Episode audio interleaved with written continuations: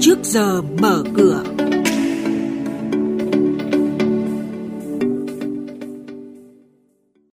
Thưa quý vị và các bạn, chuyên mục trước giờ mở cửa ngày hôm nay chúng tôi sẽ chuyển đến quý vị và các bạn những nội dung sau đây. Ngân hàng Nhà nước kỳ vọng thị trường trái phiếu doanh nghiệp phục hồi mạnh trong năm 2024 để giảm bớt gánh nặng cho tín dụng ngân hàng.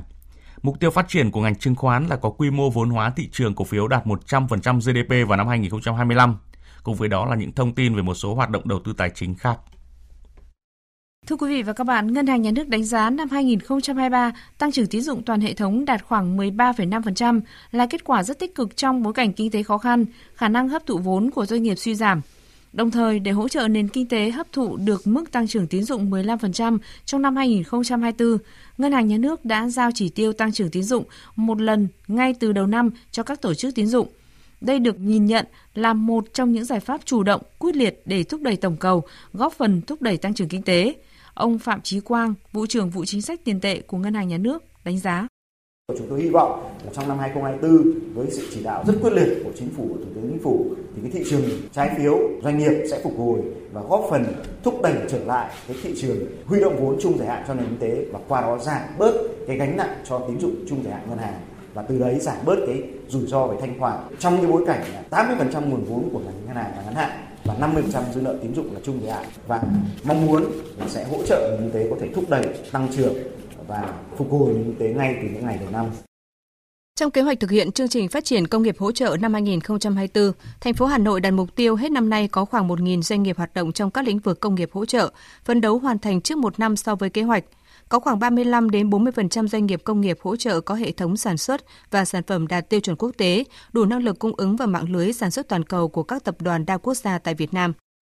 Năm 2024, tỉnh Thừa Thiên Huế phấn đấu tốc độ tăng trưởng tổng sản phẩm địa phương GRDP đạt từ 8,5 đến 9,5%, vốn đầu tư toàn xã hội tăng từ 10% trở lên, thu ngân sách trên địa bàn tăng 12% so với năm 2023, kim ngạch xuất khẩu tăng từ 10 đến 12% trở lên. Ông Lê Trường Lưu, Bí thư tỉnh ủy Thừa Thiên Huế nhấn mạnh. Khi kêu gọi dự án đầu tư về thì tất cả các cái điều kiện là đều phải đảm bảo. Từ đất đai từ thu hồi đất từ đền bù giải phóng mặt bằng phù hợp quy hoạch. Trong từng ngành từng lĩnh vực thì à, cũng à, từ soát xét lại xem cái gì còn yếu cái gì còn có thể khai thác được. Tôi lấy ví dụ như ngành du lịch cũng rất có cái tăng trưởng trở lại. Tuy nhiên thì ngành lưu trú vẫn còn thấp và cái tiêu tiền của khách du lịch còn rất hạn chế. Khai thác thêm được cái đó thì chắc chắn là cái hiệu quả ngành du lịch nó cao hơn.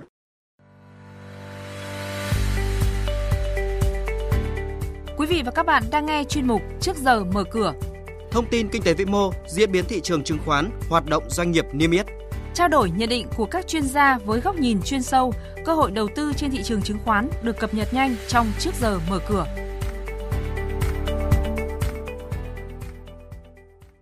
Thưa quý vị, thưa các bạn, tuần cuối năm 2023 vừa qua, Phó Thủ tướng Lê Minh Khái đã ký quyết định 1726 phê duyệt chiến lược phát triển thị trường chứng khoán đến năm 2030. Trong đó mục tiêu cụ thể của chiến lược là quy mô vốn hóa thị trường cổ phiếu đạt 100% GDP vào năm 2025 và đạt 120% GDP vào năm 2030 dư nợ thị trường trái phiếu đạt tối thiểu 47% GDP vào năm 2025 và đạt tối thiểu 58% GDP vào năm 2030. Thị trường chứng khoán phái sinh tăng trưởng trung bình khoảng từ 20 đến 30% mỗi năm trong giai đoạn 2021-2030.